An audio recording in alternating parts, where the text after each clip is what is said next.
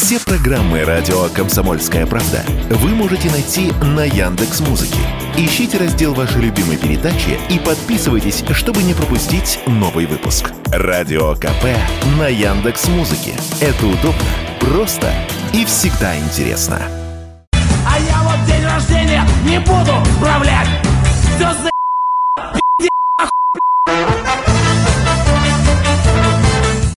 Справлять свой день рождения Сергей Шнуров в этом году все же будет, но, как сказал сам певец журналистам, без помпы и размаха. Мол, хоть и юбилей, 50 лет, но для шумных праздников время сейчас не то. Ну, а что касается песни «День рождения», то примерно вот так звучал ранний Ленинград, конца 90-х и начала 2000-х. Тогда публика дивилась, как всего в одну строку Шнурову удалось вместить аж четыре матерных слова, и как такая песня может звучать на стадионных концертах. Это сейчас нецензурная лексика в поп-хитах дело обычное, а 20 лет назад могла стать поводом для скандала. И становилась таки. Например, по распоряжению чуть ли не самого Юрия Лужкова в его бытность мэром Москвы, выступления Ленинграда в столице были под запретом несколько лет подряд. Как раз в то время группа «Ленинград», созданная в 97-м в качестве хулиганского клубного проекта для питерской богемы, вдруг стала всенародно популярной. Слава эта с самого начала была скандальной, но если у других звезд скандалы зачастую были умело срежиссированы продюсерами, то Шнуров просто был собой. Вот отрывок из классического интервью Шнурова примерно 20-летней давности. Первое действие какое, когда вот вы утром просыпаетесь, чтобы, допустим, тебя ввести в рабочее состояние? Но я обычно иду, еду блевать. А что-нибудь более позитивное? Более позитивное, я не включаю телевизор. При этом, в зависимости от настроения, Шнуров мог быть и другим. Например, умно вещать о постмодернизме, готовить персональные выставки живописи или сниматься в кино. На его счету десятки небольших ролей. Одна из самых известных в экранизации романа Виктора Пелевина «Generation P». Потому что наш ум и мир – это одно и то же. В общем, и в творчестве, и в жизни Шнуров всегда был непредсказуемым. Например, в конце нулевых на пике славы Ленинграда взял и распустил группу, создав после этого новый ансамбль под названием «Рубль». Вместо толпы разудалых трубачей на сцену выходили всего 3-4 человека и играли жесткий рок. играли самый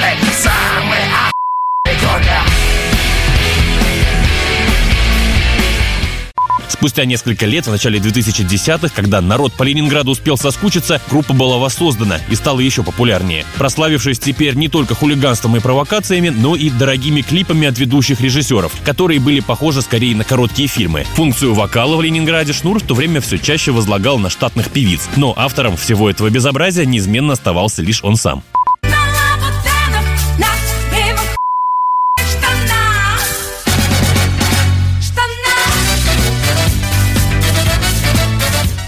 Сам Шнуров в эпоху позднего Ленинграда смотрелся уже не как бородатый пьяница-раздолбай, а скорее как ухоженный, подтянутый джентльмен в модной одежде. Эту эволюцию сам он объяснял влиянием своей тогдашней жены Матильды, петербургской рестораторши и светской львицы. Между премьерами новых клипов и стадионными концертами по всей стране Шнуров общался с модными YouTube-интервьюерами. Философствовал, травил байки о жизни Ленинграда и рассказывал, на какую сумму обновил себе зубы у калифорнийских стоматологов.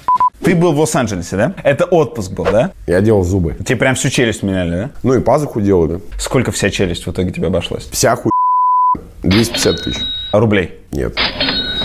250 тысяч баксов? Не, ну полет в космос сто- стоит 70 миллионов, понимаешь? Я же не в космос полетел, да.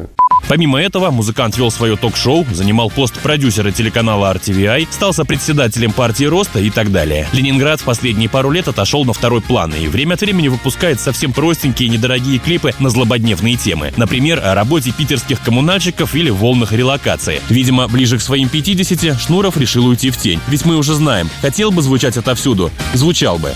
Василий Контрашов, Радио КП. Радио «Комсомольская правда». Только проверенная информация.